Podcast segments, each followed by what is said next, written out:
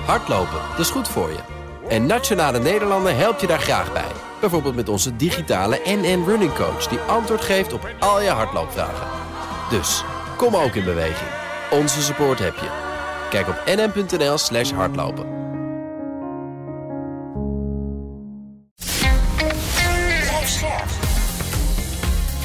B N R Nieuwsradio. Napleiten. Wouter Laumans en Christian Vlokstra. Dus ja, toen to, zat ik daar wel even met een knoop in mijn maag van... jeetje, wat doen ze die stichting hier aan? Want dat is waarom deze zaak mij zo bijgebleven is. Ik vond het gewoon zo onrechtvaardig dat, uh, dat zo'n stichting met zulke goede bedoelingen... en ik ken Rosanna ook, dat is echt de meest aardige vrouw... Die, die je zal ontmoeten. En die heeft echt alleen maar uh, goed werk voor die hondjes willen verrichten. Dat die gewoon in een programma als Opgelicht terechtkomt. Ik vind dat nog steeds ja, gewoon een schande. Hallo en welkom bij Napleiten. De podcast waarin we met advocaten, officieren van justitie en rechters praten over strafzaken die hen altijd zijn bijgebleven. Mijn naam is Wouter Laumans en naast me als gebruikelijk strafpleiter Christian Vlokstra. Welkom Chris. Dankjewel Wouter. Eerst even de huisregels. In deze podcast praten we over definitief afgedane zaken. En vanwege de journalistieke zuiverheid behandelen we ook geen zaken waar Chris bij betrokken is geweest. Chris, vandaag. Het ja. is een historische dag hè, in Napleiten, want we hebben voor het eerst in onze geschiedenis... geen advocatenstrafrecht, maar een advocaat-mediarecht. Ja, dat is een civiele advocaat. Ja, je zegt het een beetje bedenkelijk. Met nee, bedenkelijk helemaal niet. Nee, nee, nee, helemaal niet. Maar het is natuurlijk wel even spannend. Het is natuurlijk ook niet mijn, uh, mijn uh, deskundigheid. Dus ik, uh, ja, want wat is het verschil even voor onze luisteraars? Nou ja, het zijn eigenlijk een paar belangrijke verschillen. Allereerst natuurlijk, kijk, het strafrecht gaat over de overheid richting burger. Hè? Ja. En je hebt het bestuursrecht, dat gaat over overheid richting burger of burger richting overheid. Als het gaat om vergunningen en zo. En je hebt gewoon het burgerlijk recht. Hè? Dat is gewoon uh, personen tegenover elkaar of uh, rechtspersonen, hè? B V tegen re- B V. Dus zeg maar burgerlijke partijen die tegen elkaar procederen. En daarbinnen heb je dan het mediarecht. Ja. Uh, nou ja, goed, dat, dat onze gast gaat uitleggen wat dat allemaal inhoudt. Maar hè, dat gaat, je ziet het vaak bij kort gedingen. Als ik heb er, er ook wel eens mee te maken gehad. En niet altijd positief, kan ik je vertellen. Ik z- heb ook zullen we daar nu langer over nee, hebben? Gaan we niet nee, doen. gaan we niet hebben. We maar dat na- is echt het verschil. Maar wat ook nog een verschil is, ook een belangrijk verschil... is dat je als advocaat, uh, uh, is het anders. Kijk, wij, wij uh, hebben het Openbaar Ministerie en de rechtbank. Maar zij, ja, hun wederpartijen van de civiele advocaat, dus is een andere advocaat. Ja. En dat, dat levert een andere sfeer op, denk ik, dan zeg maar binnen het strafrecht. Wij hebben het een beetje met slachtofferadvocaten, die natuurlijk steeds nadrukkelijker hè, in die zitting inkomen. En ik merk ook, daar ontgaat al wrijving ontstaan, omdat we het niet gewend zijn als strafadvocaten om tegenover elkaar te staan. Maar civiele advocaten doen natuurlijk niet anders. We gaan naar de zaak van ja. vandaag. Het televisieprogramma Opgelicht start eind twintig negentien een onderzoek naar de stichting van Rosanna Kluivert, de vrouw van oud-voetballer Patrick Kluivert. Volgens het programma verzorgt het Kluivert Dog Rescue Center op Curaçao veel minder honden dan het beweert. En zou het ingezamelde geld van donateurs niet goed terechtkomen. Naar de uitzending van Opgelicht kijken één komma één miljoen mensen. Advocaat Royce de Vries vindt dat er karaktermoord op Rosanna Kluivert is gepleegd... en spant een kort geding aan om de uitzending offline te halen of te rectificeren. Ja, u hoort het al. Bij ons aangeschoven vandaag is Royce de Vries uit Amsterdam. Welkom. Um, op de website van jouw kantoor staat Royce. Hij is een geboren advocaat, want hij heeft zijn fascinatie voor media en recht... met de paplepel ingegoten gekregen... Als scholier en student keek hij altijd mee over de schouder van zijn vader... en was hij dikwijls aanwezig bij mediarechtprocedures. Nou ja, voor de luisteraars die het nu nog niet weten... de vader van Royce, dat is natuurlijk Peter R. de Vries. Was jij vaak aanwezig bij, bij dat soort zaken? Van, had hij vaak dat soort zaken? Ja, had regelmatig werd er een uh, kort geding aangespannen tegen hem... om uh, ja, dat een uitzending voorkomen moest worden. Er was iemand die onderwerp was van de uitzending daar niet zo blij mee. En dan was het vaak woensdag uh, dat de dagvaarding uitgebracht wordt, want de uitzending van zondag uh, moest voorkomen worden. En ja, dat was wel actie in de tent dan uh, altijd. En ik ging dan vaak mee. Mijn vader werd dan altijd bijgestaan door Jacqueline Schaap. Dat is de, de, de huidige deken van, uh, oh ja. van Amsterdam. En uh, ja, toen had ik altijd een uh, kijkje in de keuken. En ik studeerde toen uh, rechten. Uh, en toen dacht ik wel van, goh, dit vind ik wel een heel interessant uh, rechtsgebied. En ik ben daardoor ook de master informatierecht gaan doen. Uh, maar gek genoeg ben ik niet eerst als advocaat in het rechtsgebied begonnen. Ik ben advocaat vastgoedrecht begonnen. Oh. Bij Van Til advocaten. Daar en... zit het grote geld natuurlijk. Nou ja, ik ben, ik, eerst wilde ik eigenlijk helemaal geen advocaat worden. En toch min of meer erin gerold bij, uh, bij dat kantoor. En daar ongelooflijk veel geleerd. Maar ik merkte wel, daar lag mijn passie niet. En nou, ook mijn expertise niet echt, vond ik. Ik vond het heel leuk wel als ik met krakers bijvoorbeeld te maken had. Want dat was wel actie uh, in de tent. Maar uh, ja, asbest, uh, dakkapellen die verkeerd waren aangelegd en zo. Ja, dat, dat lag mijn hart niet. En toen hadden we eigenlijk één... Ik wilde eigenlijk stoppen met het vak, maar dan hadden we één cliënt kregen wij... waar ik toen een hele leuke zaak voor mocht doen. Dat was Max Verstappen. Oh. oh. En uh, uh, nou ja, die de bekende zaak met de, met de supermarkt uh, die een lookalike had gebruikt. En uh, toen, dacht, ja, toen ging toch het vuurtje in mij als advocaat een beetje branden. En toen dacht ik, ja, dit wil ik uh, alleen maar doen eigenlijk. En toen met Galit Kassem mijn kantoor begonnen... waar ik me vooral ben gaan focussen op, op mediarecht. Als ik het zo hoor, uh, tijdens je, je hebt studierechten gedaan uiteraard... Ja. Uh, maar je, je had niet echt de ambitie om het recht in te gaan. Of in ieder geval niet als advocaat. Nee, eigenlijk niet. Ik heb, ik heb zelfs geroepen tijdens mijn studie... dat als ik advocaat word of rechter... dan heb ik iets verkeerd gedaan in mijn leven. Ja, uh, ja. Ik ben nog steeds benieuwd. Maar had je een idee dat je dan wel wilde worden? Of? Nee, niet nee. echt. Nou, ik ben ook uh, een tijdje zaakwaarnemer geweest voor voetbal. Dus ben ik tegelijkertijd eigenlijk met uh, de advocatuur ben ik dat gestart. Ja. En uh, uiteindelijk wel met de advocatuur verder gegaan... omdat me dat toch wel wat meer lag. En de, de voetbalwereld ik toch een beetje op afgeknapt uh, ben toen. Maar uh, ja, oh. ik, had, ik, was een be- ik, ik vond eigenlijk geschiedenis het leukst om te doen. Maar toen dacht ik wel, wat moet ik dan met geschiedenis uh, doen? Een beetje het bekende probleem volgens mij wel met geschiedenis. ja. En uh, ja, daarom rechten gaan doen omdat het verstandiger was. En ik dat ook wel natuurlijk interessant vind. En uiteindelijk zo doorgerold steeds. En ja. ooit zeg maar ook gezien zeg maar, uh, de, de, de familie uh, strafrechtadvocaat ooit wel eens overwogen? Of was dat gewoon eigenlijk gelijk van nee, dat is niks. Ik vond dat wel reuze interessant altijd. Ik vond de, de, de strafrechtklas uh, uh, op de universiteit vond ik wel echt het, het meest interessant. En wist ik ook al van huis uit natuurlijk wel uh, wat vanaf. Maar toch, ik geloof mijn vader me wel een beetje ervan afgepraat heeft. Oh ja, joh. Ja, en toch ook wel een beetje het beeld van... ja, altijd die grote strafzaken. Zo, nou, je, je moet vaker de, de, de junk uh, bijstaan die weer Mars heeft gestolen... omdat hij honger had. Of uh, hè, dat romantische beeld ben ik wel een beetje vanaf gepraat eigenlijk door mijn vader juist. En misschien ook wel juist een ander rechtsgebied gekozen om... beetje weg te blijven dan van wat hij deed. Ja. Dat is wel grappig, want jij wilde... Hè, jij bent eigenlijk door Peter R. de Vries een beetje dit vak ingerold, hè? Of, of zeg ik het nou... Te, te, nou ja, kijk, bij, bij de, zeker, nee, zeker wel. Kijk, ik bedoel, er zijn verschillende factoren hè, die uiteindelijk leiden tot uh, wat je gaat doen. Maar het, de, de Puttense moordzaak, uh, de moord op Christus Ambrosius... waar hè, Peter R. de Vries natuurlijk enorm veel uh, aandacht aan heeft besteed... wat uiteindelijk heeft geleid tot de herziening van de mensen die veroordeeld waren... Ja, die heeft plaatsgevonden, die moord, zeg maar, in de, ja, bij de achterburen zo'n beetje van mijn opa, die in Putten woonde. En waar ik heel vaak kwam en ook hele zomers kwam. En dit speelde volgens mij in, denk ik, uh, vierennegentig, vierennegentig ja. Hè? En, en, ja, natuurlijk, en later.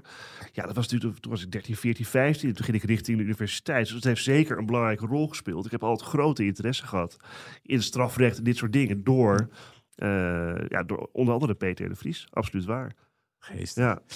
Uh, we gaan naar de zaak van vandaag, die van Rosanna Kluivert. Uh, een zaak die eind twintig negentien, begin twintig twintig uh, kwam dat in de media. Hoe, hoe kwam het bij jou terecht uiteindelijk? Um, dat was eigenlijk al een paar maanden ervoor. Uh, Rosanna, uh, nou, die stond ik al bij met wat kleine dingetjes. En uh, zij was die stichting uh, gestart. Ze was zelfs voor die oprichting van die stichting nog uh, bij mij gekomen.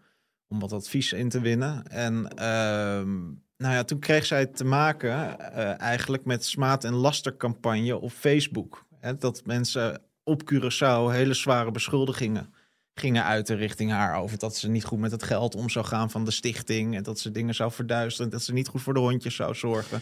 Ja, want wat en, dat was ging, voor en dat ging wel heel ver. Want ze had een stichting opgericht. Dat was de Kluivert Dog Rescue Foundation. Dat heette ook wel de Kluivert Dog Rescue Center. En uh, ja, die zou hondjes gaan helpen op Curaçao. Daar heb je echt een zwerfhondenprobleem. Echt, ik geloof dat er wel uh, meer dan twintigduizend zwerfhonden uh, rondlopen daar. Die verhongeren, die er slecht aan toe is. Ik weet niet of je wel eens op Curaçao geweest bent. Maar je ziet ze daar wel meteen rondlopen, uh, die honden. En daar heb je meerdere stichtingen uh, van die, nou ja, die die honden proberen te helpen. En zij wilden dat uh, zelf ook doen. Dat ze, uh, nou, Kluivert heeft ook roots in, op Curaçao. Dus ze wilde eigenlijk wel terug doen uh, daar voor de honden. En ze werkte zelf al langer met honden. Ze groot hondenliefhebber. En uh, nou ja, wat, ge- wat gebeurde dus? Ze kreeg echt ja, een soort haatcampagne over zich heen op Facebook. Maar mag ik even een vraagje er tussen nog? Want ja. zij zamelde geld in voor die stichting. Ja. In Nederland of in Curaçao of... Hoe ging dat? In, in, in Nederland onder andere. Ze was ja. uh, onder andere een, uh, een benefiet gestart. Had ze een, een, een, een veiling georganiseerd. En daarna had heel veel geld opgebracht. Ik geloof dat wel tweehonderdduizend euro had opgebracht. Ja. En dan kon ze juist ook haar netwerk inzetten. Hè. Justin Kluivert uh, konden mensen uh, winnen dat ze naar een wedstrijd gingen daar. Ja. Ja. En uh, nou ja, een heleboel andere dingen. Ik geloof zelfs de Monaco Grand Prix uh, konden tickets. En nou, dat ging voor veel geld weg. En dat, dat leverde heel veel geld op voor de stichting. Ja. En mensen konden ook geld uh, doneren. En dat geld kwam dan niet bij de stichting zelf binnen. Uh, maar dat kwam dan op de rekening van Dierenlot binnen. Dat is de grootste dierenwelzijnsorganisatie van Nederland. En dat werd dan geoormerkt als van... nou, dat, kan, dat geld kan Kluivert dan inzetten voor de honden op, uh, op Curaçao. Oh, dat is wel, dus echt wel een soort serieuze operatie. Dat was echt wel een serieuze operatie, serieuze stichting. En daar zaten ook echt uh, bestuurders in... die niet aan de familie verbonden waren. Het was een ambi-stichting. En, uh, nee, ja, wil sorry, ik ga even bellen, ja. want wat is een ambi-stichting? Dat is een, uh, ja, ik, ik ben even de alg- algemeen nut of iets. Dat, dat, is, dat is in ieder geval dat als mensen doneren, dat het van de belasting aftrekbaar uh, is. Oké, okay, ja. En dan moet je ook aan bepaalde regels voldoen. Dat betekent dat familieleden uh, van de directie, uh, van het bestuur, bijvoorbeeld niet in de, uh, de raad van toezicht mogen zitten. Okay. En, uh, was zij nou de enige studie, uh, stichting die zich daarmee bezig hield op Curaçao? Waren er andere stichtingen? Nee, er waren ook een heleboel andere uh, stichtingen. En daar komen we misschien straks uh, later op. En dat, nou ja, je zou zeggen, goh, we zetten ons allemaal voor hetzelfde doel in. Het leed voor de honden op Curaçao. Ja. Maar ik ben er gaandeweg wel achtergekomen dat dat wel uh, haat en nijd onderling is. En dat ze elkaar het licht in de ogen niet gunnen. Maar hoezo dan? Is er, is er, is er een buitenverdelen of zo? Ik bedoel, ja, er zijn toch heel veel... honden, zeg maar, die een plek nodig ja, hebben. D- ja, d- ja. D- dat zou je zeggen. Uh, wa- waar het hier ook mee te maken uh, had, is dat gaandeweg... Hè, uh, Rosanna die woonde in Nederland en nou, er was dus daar al een hondenstichting. Uh, en zei, nou laten we de handen ineen slaan. Jullie hebben ook een mooie locatie. Uh, en dan gaan we samenwerken. En uh, nou, dat ging in het begin goed. Maar toen kwam Rosanna erachter uh, dat bepaalde... Die, die, die stichting kreeg veel bezoeken en dan gingen mensen daar donatiegelden achterlaten. Ja, dat die niet allemaal bij de stichting terechtkwamen. En uh, toen heeft zij maatregelen genomen. Zegt, nou, hierbij beëindig ik uh, de samenwerking.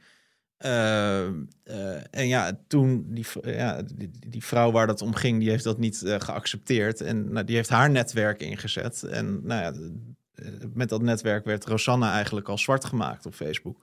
En toen kwam Rosanna naar mij toe van, goh, kan je daar wat mee? En nou, die mensen heb ik allemaal een, een nette brief gestuurd dat ze daarmee moesten ophouden. De, de, de, de bekende sommatiebrief. De bekende sommatiebrief. Wa, wa, wa, wat is een sommatiebrief? Nou ja, dat weet ja. jij beter ja, zo uitleggen, som, Wouter. Sommatiebrieven in naam der koningin sommeer ik u, of in naam der koning, hè, is het nu uh, sommeer ik u, toch? Ja, is dat was via de deurwaarder ja, gaat, dat volgens mij. Ja. Dit zijn gewoon dreigbrieven, toch? Oh, ja, nou, ja, eigenlijk nou, ik, weet, ik werkte vroeger bij Quote en daar werden de ja. sommaties uh, gewoon ingelijst. Dat ja. was op vrijdagmiddag, kreeg je die altijd. Ja. En dan, hey, en dan ging het bier open. Ja, we hebben er weer een. Maar wat is een goede sommatie? Brief, uh, Royce?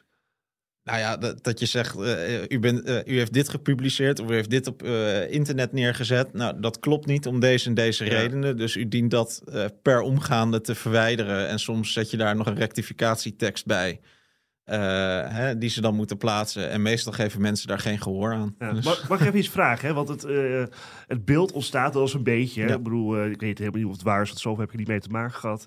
He, dat, dat mediarechtadvocaten zoals Royce de Vries. Mm. He, op het moment dat er een onwelgevallige publicatie komt... dat ze meteen in de, in de pen klimmen en had ze, he, zo'n sommatie eruit gooien... wat eigen soort van, he, als je doorgaat of die weghaalt... dan gaan we naar de rechter. Het is een soort van, ja, niet een dreigbrief in letterlijke zin... He, maar ja. het is een... Uh, um, klopt dat beeld of zie ik dat helemaal verkeerd? Is het ook een beetje bluffen, laat ik het zo zeggen? Uh, en, en gewoon keihard nou, gaan ik, nou, en afschrikken. Ik, ik, ik ben wel van als ik een, een brief schrijf... dat ik niet dreig en dan... niet durft te bijten, om maar zo te zeggen. Nee, precies. Uh, het nee. kan om andere redenen soms geen doorgang vinden. Uh, ja. hè, dat het toch misschien een klein beetje wordt aangepast. Uh, maar ik, ik probeer niet uh, ja. kul te verkopen in zo'n brief. Want na een tijdje verlies je ook wel je geloofwaardigheid ja. als advocaat.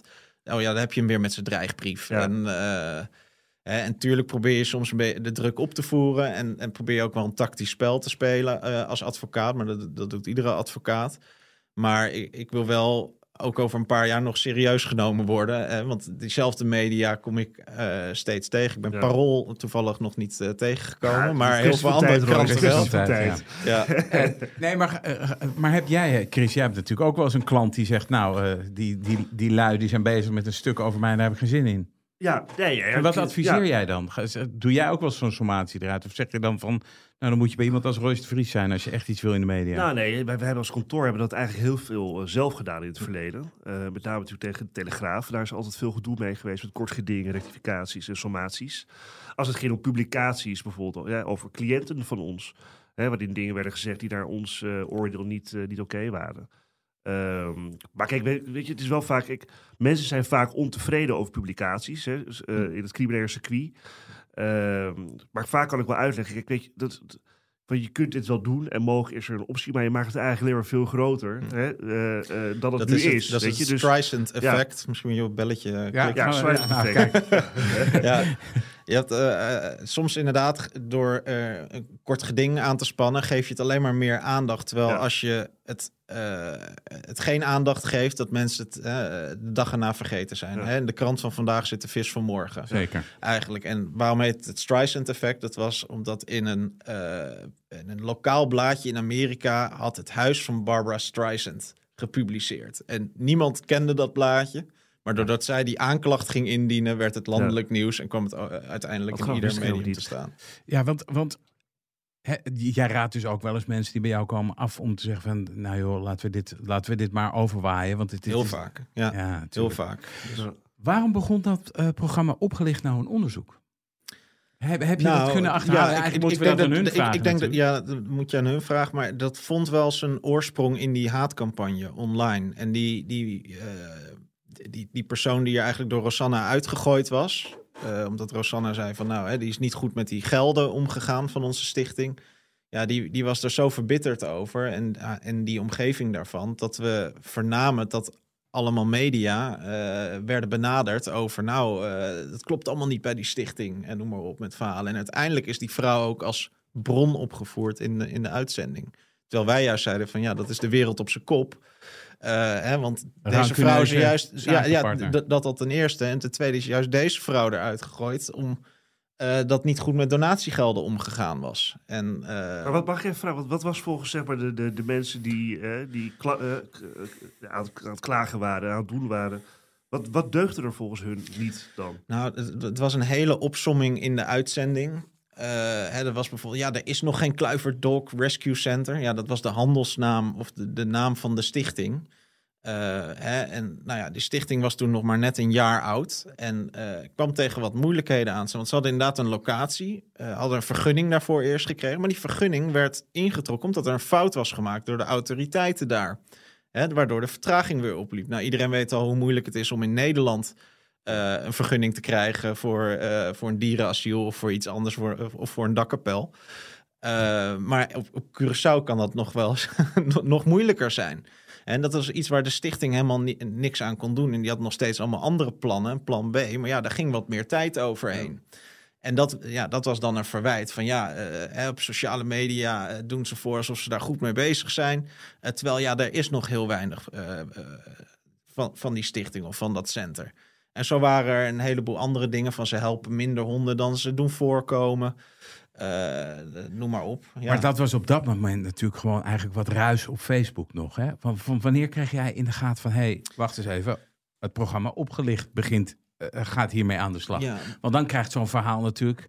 tractie, zoals wij dat ja, in zeker, de media noemen. Zeker, want wij, wij kregen signalen dat ze op het eiland waren. Uh, Wie toen, opgelicht? Want, ja, opgelicht om onderzoek te doen. Want er waren daar vrijwilligers van de stichting... en die werden benaderd door het programma. Dus toen hebben wij al proactief met de redactie contact opgenomen. Dat is zeggen van, goh, je moet dit in het juiste perspectief plaatsen...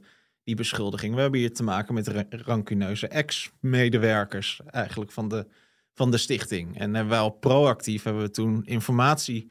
gegeven en zeggen van nou, kom alsjeblieft uh, met, uh, hè, met vragen. Hè, want wij, wij, wij willen openheid van zaken geven. Want uh, nou, de stichting is gewoon te goede trouw, doet goede dingen, is nog een jonge stichting. Hè. En natuurlijk worden er wel eens fouten gemaakt uh, bij, bij een stichting, zoals dat bij iedere stichting gebeurt. Uh, hè, maar we hebben hier niks te verbergen. En ja, deze stichting hoort niet thuis in het programma met de naam Opgelicht. Ja, dat, dat is natuurlijk bij wat ze daar vaker te horen krijgen, zoiets. Hè? Van, joh, je hebt maar hoe reageerden ze daarop dan? Ja. Nou, daar reageerden ze eigenlijk helemaal niet op. Van, we komen T Z T bij u op terug, was dat volgens mij. Ja. En ik, ik weet nog goed, uh, ik ging met mijn vrouw uh, op vakantie. Ging, ik zou ook een mooie reis maken in Zuid-Afrika en ik wil mijn computer uitzetten. En ik krijg zevenenveertig vragen wederhoor. krijg ik, uh, krijg ik binnen. Op vrijdagmiddag, uh, kwart voor vijf. Ja, ja, ja. Bekende truc. En, uh, en, en toen, toen baalde ik wel als een ste- uh, stekker natuurlijk. Want nee, ik, ik denk nou, het is altijd een beetje als advocaat Russisch roulette. Als je op vakantie ja. gaat, van heb ja. ik een rustige vakantie of heb ik een vakantie. Zit ik de hele tijd te bellen aan het zwembad. Ja, nou ja, het zwembad. Of uh, ik, ja, ik, Zuid-Afrika ging een beetje rondreizen. Ik heb ja. wel met mijn helm op en dat ik ging zipgliden uh, ja. gestaan met de telefoon in mijn hand. Oh. En... Uh, ja, mijn vrouw was daar ook niet he- helemaal blij mee. Maar zij kwamen met, uh, met, met zeven ik denk, wacht heel even, ja, sorry, ik ja. denk ja. heel even dat wij alle drie wel eens dit soort momenten hebben meegemaakt. Dat ja. je op een vakantie staat en dat ja. je vrouw denkt, hou ja. nou eens op met die telefoon. Ja, ja. ja, ja. Maar ja, goed, gelukkig houden we heel veel van elkaar. Hè? Dat is het belangrijkste. ja, ja. Nee, maar ze, ze accepteert het wel. Maar af en toe ja. zegt ze ook, leg die telefoon nou eens ja. weg. En dat snap ik natuurlijk. Het kan ook je zo goed. In beslag nemen. Hè? Je, ja. ja, en dat natuurlijk ja. dat, heb ik een fantastische reis gehad. Fantastische vakantie. Maar ik herinner het ook wel echt als de vakantie. Hè, want die uitzending kwam ook midden in mijn vakantie. Oh. Uh, uh, ja, t, uh, Dat, dat het toch wel een beetje beheerst werd uh, daardoor. Ja. Dan krijg je dus eigenlijk vlak voordat je weggaat zevenenveertig vragen in je mik, om het zo maar ja. te zeggen. En dat, zijn, dat, is, zijn, dat is een hele... hele uh, schrik jij dan van dat soort vragen? Want dat wil ik eigenlijk ook wel eens... Want ik stuur natuurlijk ook wel eens dat soort mailtjes. Dat ik denk, dat je denkt, wow, dit is wel veel of zo. Ik ben eigenlijk wel benieuwd hoe de andere kant daarop reageert. nou ja, ja, ik weet niet of schrikken het goede woord is. Maar je denkt wel even van, poeh, hè, van... Uh, Je moet toch even, je gaat toch al die vragen door. Hè, waar, waar gaat het nou over? Ja. Uh, uh, wat is de insteek die ze kiezen? Hebben we uh, steeds de goede gedachten daarover gehad? Hè, toen we vooraf al die brieven stuurden van waar zal het over gaan? Maar stuur ze dan ook zeg maar het materiaal mee op grond waarvan ze die vragen gingen nee. stellen? Helemaal niet. Nee. En... Nou, als je een beetje goed je vragen stelt, dan zie maar je, je kan, wel... je kan je wel uit afleiden van wie ze gesproken hebben of uh, hè, van... Zij zeiden bijvoorbeeld van, nou, we hebben een dierenarts gesproken en die zegt dat dit en dit en dit uh, het geval is. Ja, dan kan je wel uh, een beetje afleiden met wie ze gesproken hebben. Maar is dat wel zo, ze sturen zevenenveertig vragen. Maar goed, kijk, jij bent krantenjournalist, maar dit was een tv-programma. Ja.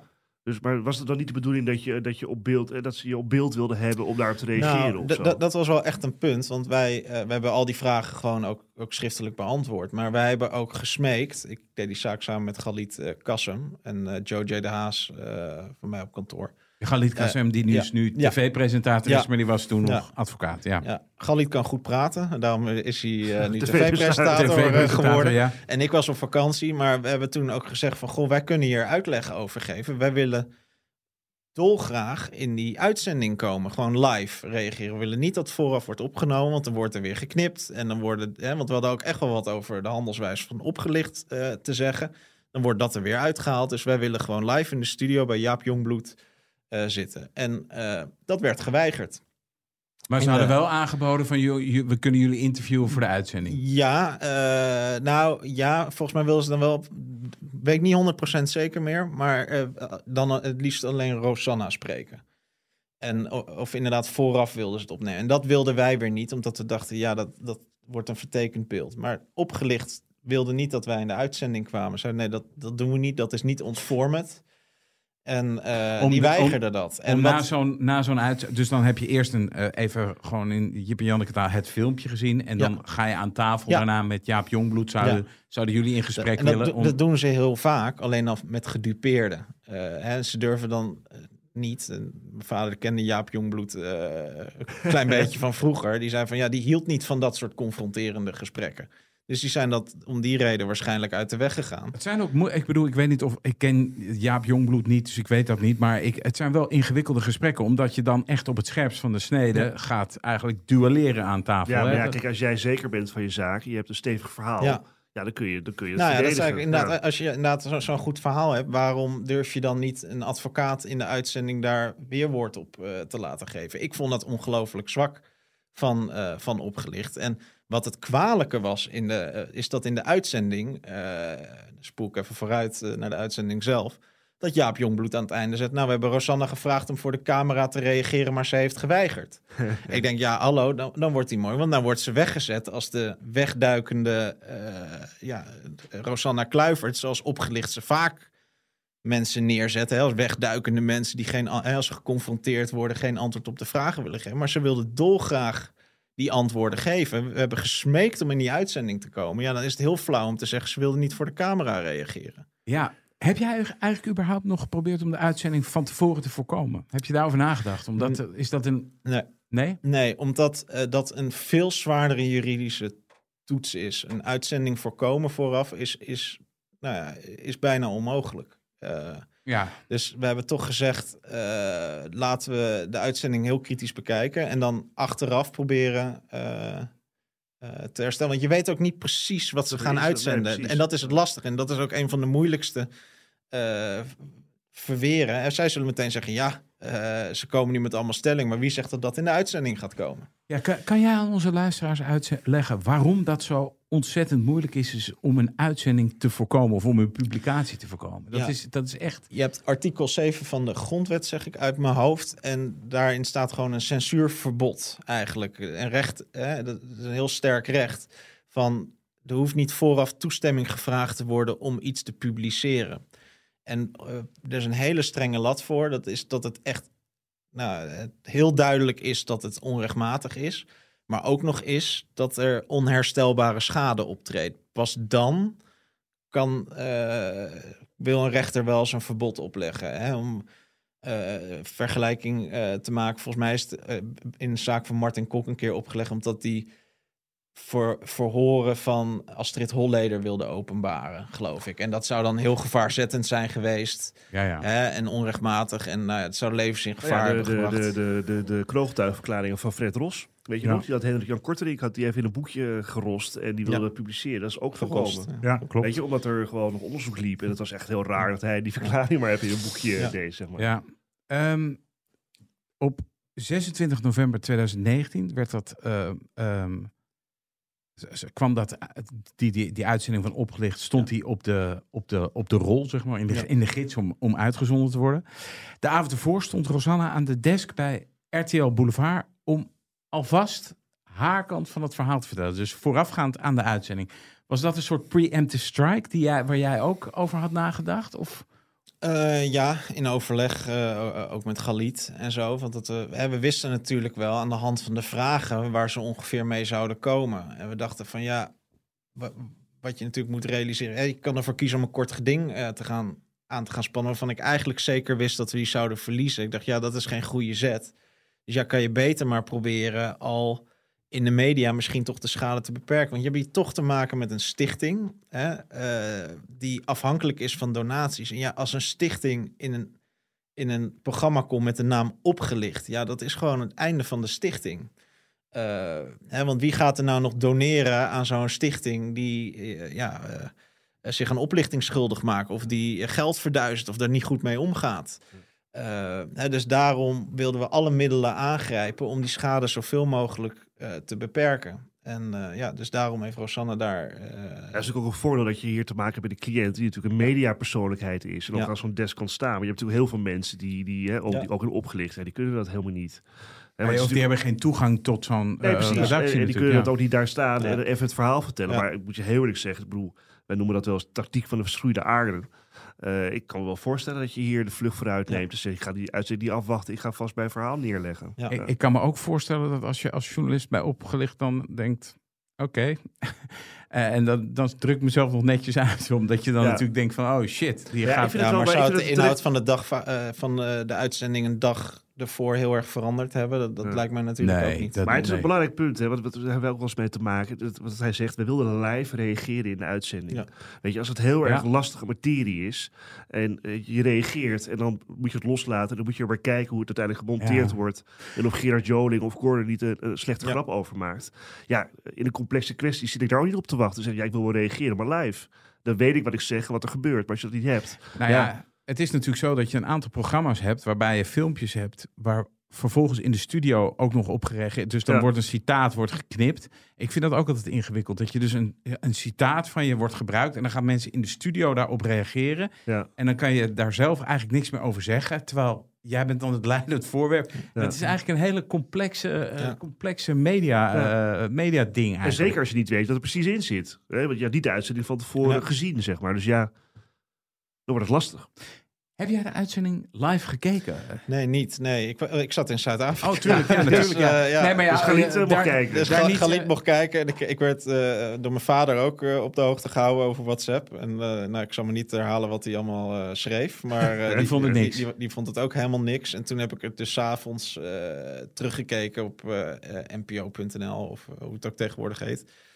Uh, Dus ja, t- toen zat ik daar wel even met een knoop in mijn maag van jeetje, wat doen ze die stichting hier aan? Want dat is waarom deze zaak mij zo bijgebleven is. Ik vond het gewoon zo onrechtvaardig dat, uh, dat zo'n stichting met zulke goede bedoelingen...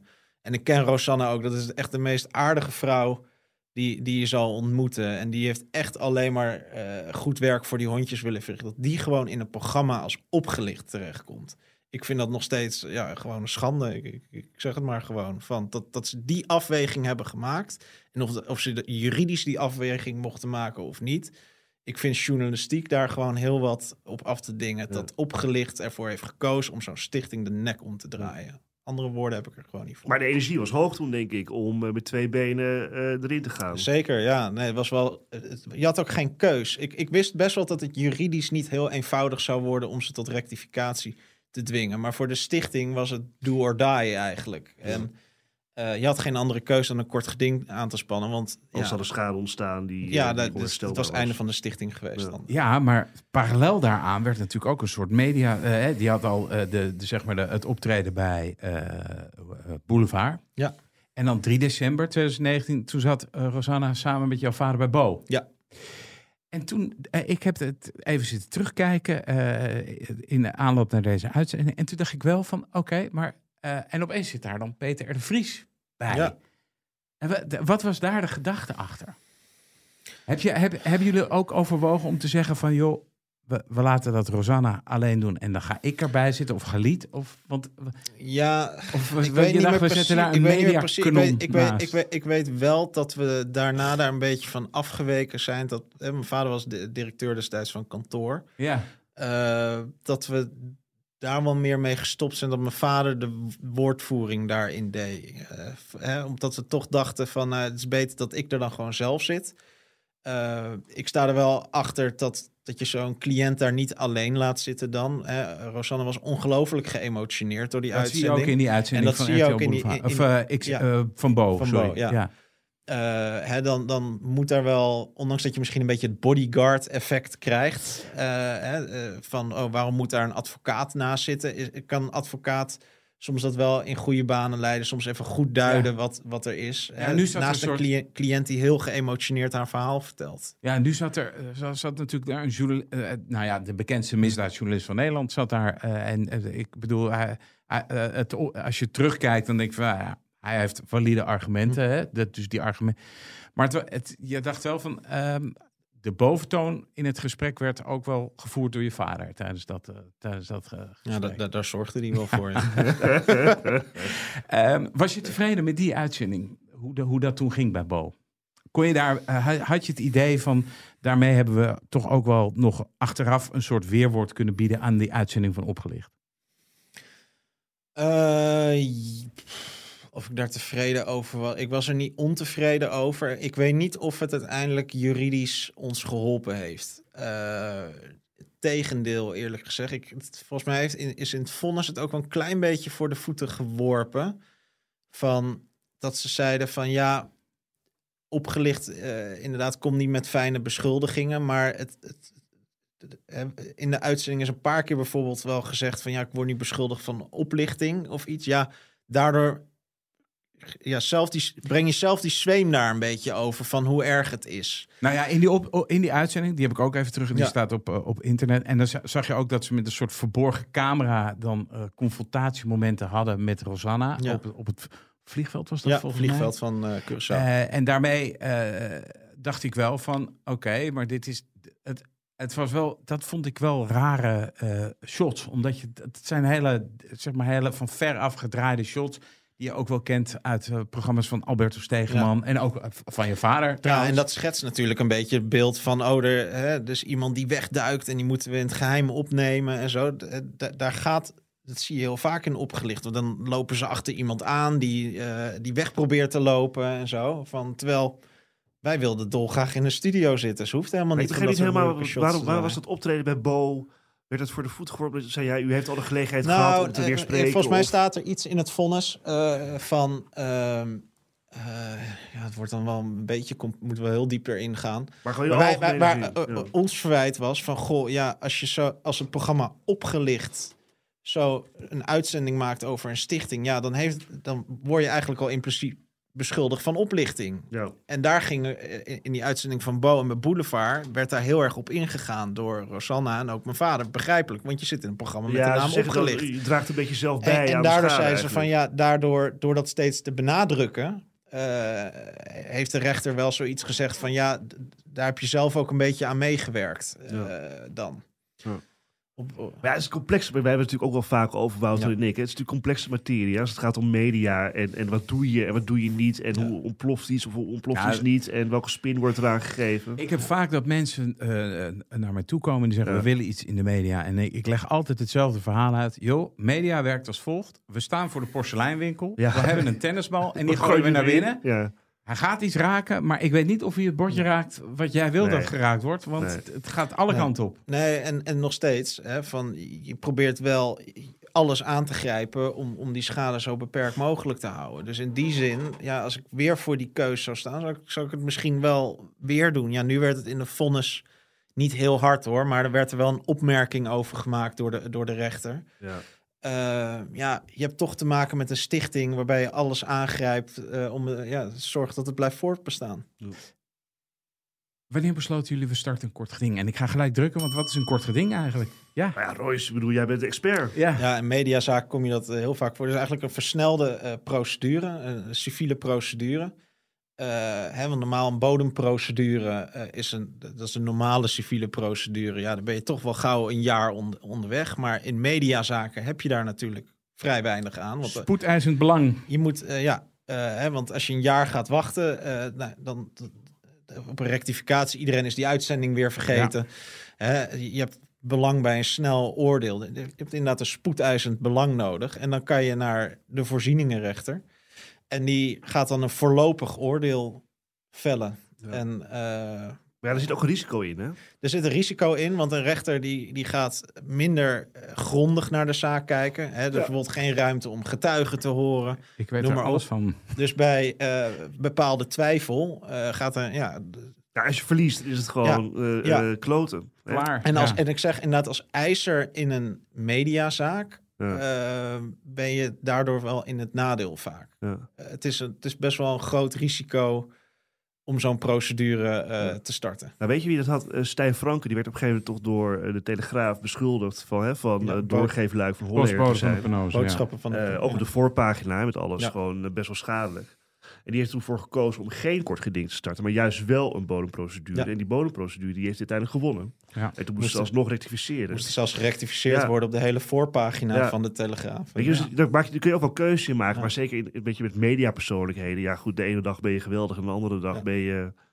niks meer. Dus ja, je moet snel ja, reageren. En zo'n stichting die kan dat dus nee, niet, die af, kan niet, die, nee, die kan dat niet afwachten. Dus... Ja. Uh, Dan, is zo, hè, de, dan komt zo'n kort geding eraan. Hoe bereid je voor? Ik neem aan dat je dan heel veel contact hebt met je cliënt, toch? Heel veel. En met het bestuur van de, van de stichting. Dat waren echt wel intensieve sessies. Je moet bewijs moet je verzamelen, hè, van dat dingen anders liggen. Ja. Uh, verklaringen uh, van, van, van dierenlot, hè, van hoe dat allemaal uh, werkt met de financiën daar. Uh, dus dan moet je heel erg uh, ja, onderzoek zelf ook gaan doen. Want dan kom ik eigenlijk bij de hamvraag. Zaten er nou... feitelijke onjuistheden in die uitzending? Want dat is natuurlijk ook, hè, wat ik uh, vaak... Ik ja. krijg wel eens een brief van, een, van, een, uh, van iemand die zegt... nou, ik vind het uh, belachelijk dat je dat allemaal hebt opgeschreven. En dan zeg ik, ja, oké, okay, maar wat zijn de feitelijke onjuistheden? En dat, waar ga, waar ga ik de mist in, zeg maar, ja. dat vraag. Was, nou, zat dat in die, uh, zat die, dat in die uitzending? Die, die, die zat er ons inziens. En ook zelfs de voorzieningenrechter heeft vastgesteld... dat er feitelijke onjuistheden in zaten. Uh, maar wat... We hebben niet getwijfeld over het kort geding, hoor. Maar ik wist dat het niet makkelijk zou worden. Want uh, er waren ook beschuldigingen van... Ja, er is nog geen Kluivert Dog Rescue Center. In ieder geval niet zoals dat beoogd was. Ja. En dat was op zich iets wat, uh, wat waar klopte, was. Ja. Wat waar was. Maar dat was iets wat de stichting helemaal niet te verweten was. Het was bovendien nog maar een hele jonge stichting. Bestond nog maar een jaar. Hè, hadden wel hele mooie plannen daarvoor liggen. Waren daar druk mee bezig. Maar ja, met een... spannend muziekje eronder in een programma met de naam Opgelicht. En uh, dan zeggen, oh, er is helemaal niks. En waar is dat center dan? En noem maar op. Ja, dat werd op een spectaculaire manier gebracht. Werd het gebracht alsof het een hele grote onthulling uh, ja. was... wat helemaal niet klopte en wat het daglicht niet kon verdragen. Uh, maar ja, journalisten hebben wel een grote vrijheid... in de manier op hoe ze bepaalde Zeker. dingen mogen brengen. Maar wat is de toets? Je legt er net uit, hè, wat de toets is... op het moment dat je voorafgaand hè, aan publicatie ja. iets wil verbieden. Maar dit was natuurlijk achteraf. Wat, wat ja. is dan de toets ongeveer? Um, ja, ik kan een heel juridisch kader uitleggen. Hè. Het is nou, een, afweging, nee, het is een ja. afweging tussen twee belangen. Hè. Je hebt de vrijheid van meningsuiting... maar je hebt ook het recht op de bescherming van de persoonlijke levenssfeer. Hè. Dat is dan een belangenafweging... en nou, dan heb je een soort toets. Dat is het, uh, dit komt voort uit het gemeenteraadslid-arrest. Okay, yeah. En daar een aantal criteria neergelegd. En dat is helemaal niet in beton gegoten, maar eigenlijk een soort, een soort uh, richtlijn die algemeen aanvaard is. En een belangrijke richtlijn van, he, hebben de beschuldigingen voldoende feitelijke basis? Ja. Hoe ernstig zijn de beschuldigingen? Uh, hè, wat, wat is de aard van de publicatie? Uh, hoe, hoe, hoe, hoe serieus is het medium te nemen, noem maar op. Ik verwoord het even uh, nu snel. Ja, maar dat zijn, dat, dat zijn allemaal criteria uh, die, die zo'n rechter dan langs gaan, die allemaal een wegingsfactor hebben. En uiteindelijk gaat een rechter gewoon wegen van, goh, wat, wat weeg ik zwaarder? Ja. En uh, nou ja, die is in deze situatie in ons nadeel uitgevallen. Ja, want hoe verliep die zitting? Want er zaten heel... Uh, kijk, als er een B N'er voor het ja, hekje staat... Dat komen ze allemaal, hè? Dat komen nou, allemaal. ik zal je vertellen. Uh, Glennis, Glennis Grace was niet al te lang geleden... stond hij voor het hekje. Uh, dat was in een strafzaak. Uh, ja, en dan, het, toen was er ook de zaak tegelijkertijd... van die uh, jongens die die Belgische minister wilden ontvoeren. Oh ja, dat heb je verteld toen, ja. ja. En, toen, en toen ja. Dan, dan zie je dus dat de hele vaderlandse pers... naar Glennis Grace, uh, die tekeer is gegaan in de supermarkt... wat allemaal verschrikkelijk is, hè? Uh, en wij uh, zaten met de Belgische pers... zaten we bovenin in een achterafzaaltje... Ja. De, de, hoe heet het? Ja. de uitlevering of de overleveringskamer heet dat ja. dan. En dat was... al die Belgische journalisten snapten... Ja. die hadden zoiets van, oh, dat is allemaal zeker voor ons. En, ja. Nee hoor, dat was voor Glennis Grace. Die mediazaken, dat is echt wel ja. een apart... Uh, daar komt ook heel veel media op af. Ja, en ja, de zaal was gevuld. Het was op de rechtbank in, uh, in Lelystad. En uh, de, die, ja, die heeft niet de grootste zalen... van uh, alle, nee, alle nee. rechtbanken in uh, Nederland. Het zijn zelfs van die lange banken... waar je dan over het algemeen op zit. En wat was nou ook het geval? Een van de beschuldigingen was... of kwam erop neer van... goh, er zijn maar twee vrijwilligers op het eiland. En zij zei, ja, we hebben veel meer vrijwilligers. Ik zei, nou, misschien moet je ze allemaal meenemen naar de zitting. Dan kan de rechter met eigen ogen zien van... goh, hoeveel vrijwilligers er waren. Dus die hele zaal zat helemaal vol met allemaal vrijwilligers... maar ook vrienden en uh, relaties, noem maar op. Dus peilde helemaal uit. Zo erg zelfs dat ik echt... Nou, pal naast de advocaat wederpartij, Bertiel van Kamen, zat. En we konden er ook helemaal niet meer uit. Om onze pleitnoten uit te delen, moesten we hem eigenlijk naar de rechter gooien. Nee.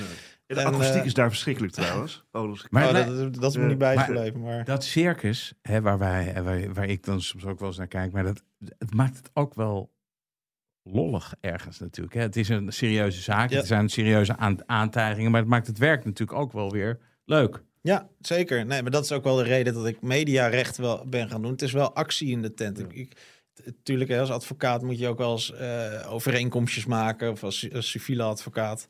Uh, dan, maar ik ben, ik ben dit werk mediarecht gaan doen... omdat het wel... ja, uh, woensdag kort geding, hup, actie en uh, snel uh, acteren. En d- dat, is ja. wel, dat is wel... maakt het leuk. Soms word je ook wel gek van... als je bijvoorbeeld inderdaad op vakantie uh, ja. gaat. Maar uh, ja... D- Ik vind dat leuker dan alleen maar achter mijn bureau zitten en uh, due diligence onderzoek doen of uh, no. uh, overeenkomstjes ja, checken. Dat hebben jullie wel gemeen volgens mij. Ja, jullie, jij ik, houdt maar, ook wel van ja, actie ik, de, de, in zo'n... De feiten waar het om gaat, of het nou in de strafzaak is ja. of in het mediarecht is, die moeten je natuurlijk wel een beetje prikkelen. Ja. Weet je, daar moet je interesse in hebben. Als, ja. Je, ja, als de feiten je niet interesseren, ja, dan wordt het ja. lastig advocaat zijn uh, tientallen jaren. Hoe, was het, uh, hoe, hoe, ging je, hoe ging het? Nou, het ging, ging er pittig aan toe. Wel in de rechtszaal. Het was heel emotioneel. Aan beide kanten ook hoor. Voor uh, de redacteuren van Opgelicht, die, ja, die waren natuurlijk ook ja, niet blij die... met, met, met waar wij mee kwamen. Ja, en... je, je twijfelde, eigenlijk betwijfel je hun integriteit. Nou, en dat ja, is voor d- een journalist d- dat spraak, het enige dat, wat hij heeft. Dat, dat spraken zij ook uh, echt wel uit ja. en, uh, in de rechtszaal. En uh, nou, Bertiel van Kaam, die kende ik van, uh, ook van andere mediazaken. En zo. Dat is gewoon een hele goede advocaat. Maar ook een van het gestrekte been. Dus dat ging echt hard tegen hard. En het was een hele emotionele uh, zitting waarin we ook nog inderdaad heel veel publiek hadden die uh, ook eigenlijk uh, mee zaten te, te doen. Alsof, je, alsof de voetbalwedstrijd was.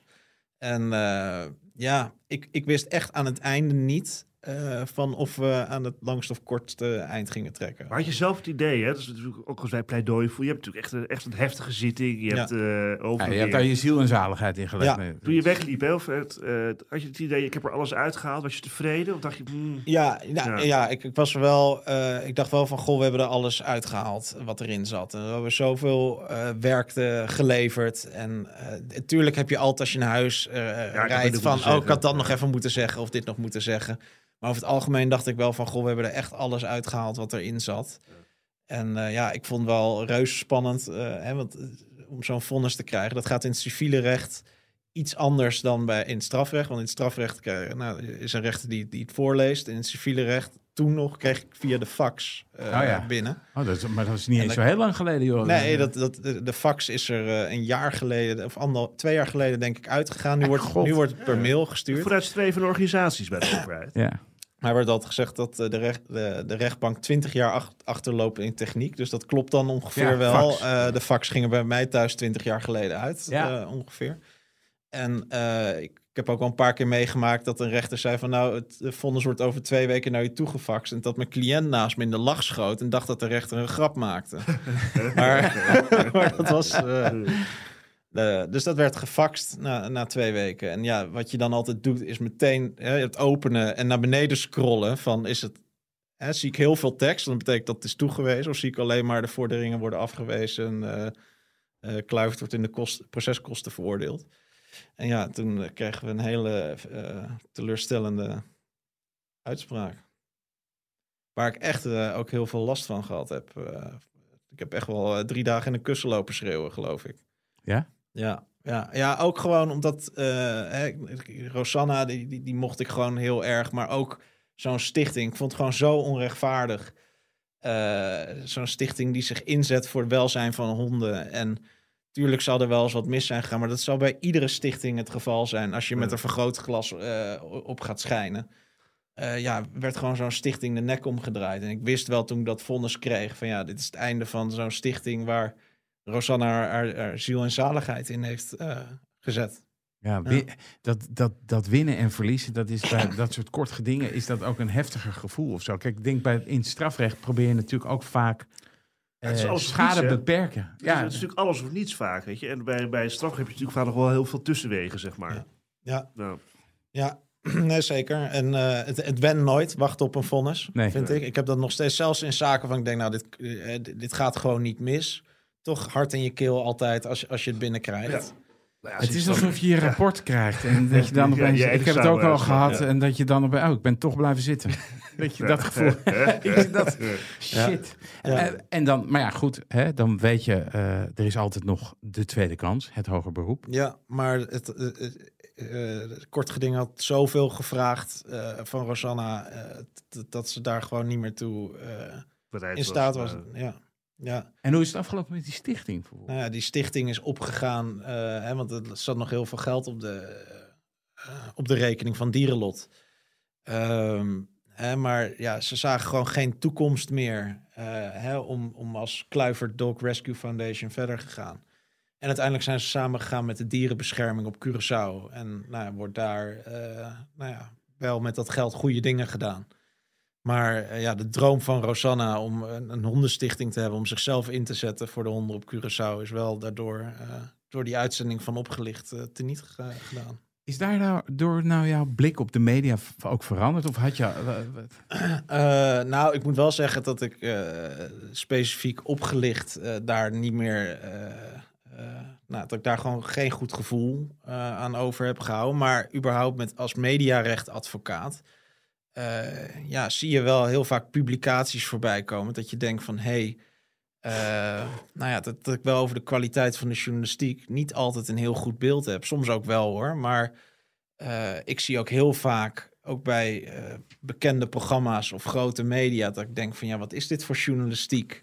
Ja, ja. En dat is niet altijd juridisch aanvechtbaar met succes. Hè? Want zo is een hele belangrijke maatstaf of er voldoende feitelijke basis is voor een publicatie. Ja. Dat betekent niet altijd, hè, dat de toets is van, goh, het moet, het moet feitelijk juist zijn. Nee, er moet voldoende feitelijke basis zijn. En ja, dan worden vaak wat bronnetjes opgevoerd. Uh, en noem maar op, anoniem ook, uh, ook vaak. En, uh, hè, en dan zegt zo'n voorzieningenrechter toch snel van, nou, uh, dit is voldoende feitelijke basis om tot publicatie over te gaan. Maar dan, dan kan ik alsnog wel denken van, nou, ik vind het niet uitblinken in kwaliteit, dit stuk. Ja, ja.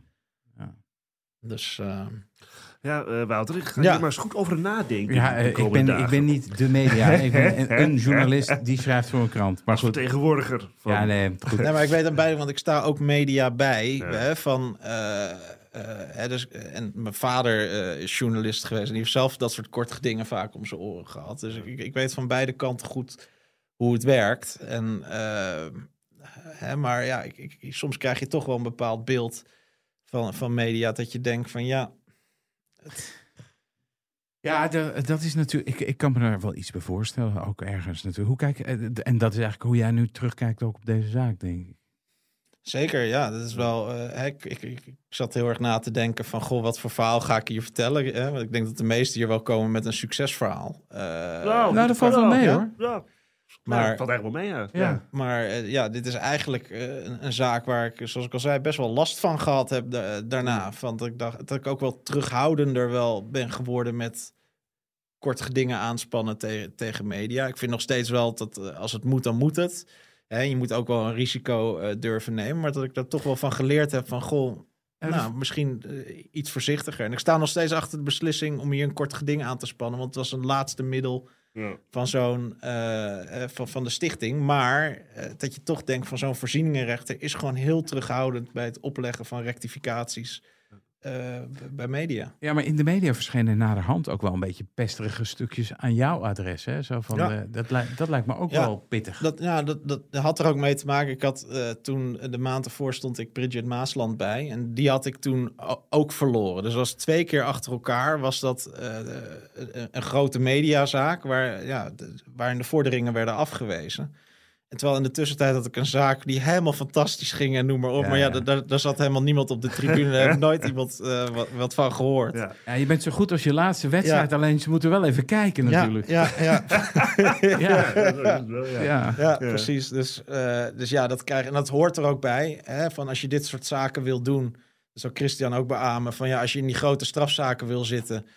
Uh, verlies je ja. vaak, of als verlies je vaak. Je, je krijgt ja. vaak niet je zin, laat ik het zo ja, zeggen. Ja, je, je krijgt vaak niet je zin. En, uh, uh, en, en als je verliest, dan, dan, dan ben je de... Ja, noem je dat? In, in nette bewoordingen. Doodziek. Daar ben je doodziek van, maar dan ben je die, die K-advocaat, om maar even zo ja. te zeggen, die er, die er niks van bakt. Ja. En als je wint, dan ben je de, de topadvocaat uh, die, uh, ja. die alles voor elkaar krijgt. Dus ja, dat inderdaad de waan van de dag uh, heerst daar heel erg in. Royce de Vries, bedankt voor dit verhaal en je komst naar onze studio. Graag gedaan. Dit was Napleiten. Mijn naam is Wouter Laumans en naast me zit co-host advocaat Christian Vlokstra. De uitspraak in deze zaak is na te lezen op rechtspraak punt n l en is ook te lezen in onze show notes. Deze podcast is te beluisteren op Apple Podcasts en Spotify. Vergeet u vooral niet te abonneren, dan bent u op de hoogte als er een nieuwe aflevering online staat. Verder zijn we te volgen op Twitter en Instagram. Dank voor het luisteren en graag tot de volgende keer.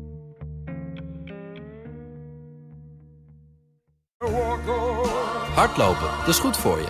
En Nationale Nederlanden helpt je daar graag bij. Bijvoorbeeld met onze digitale N N Running Coach... die antwoord geeft op al je hardloopvragen. Dus, kom ook in beweging. Onze support heb je. Kijk op n n punt n l slash hardlopen.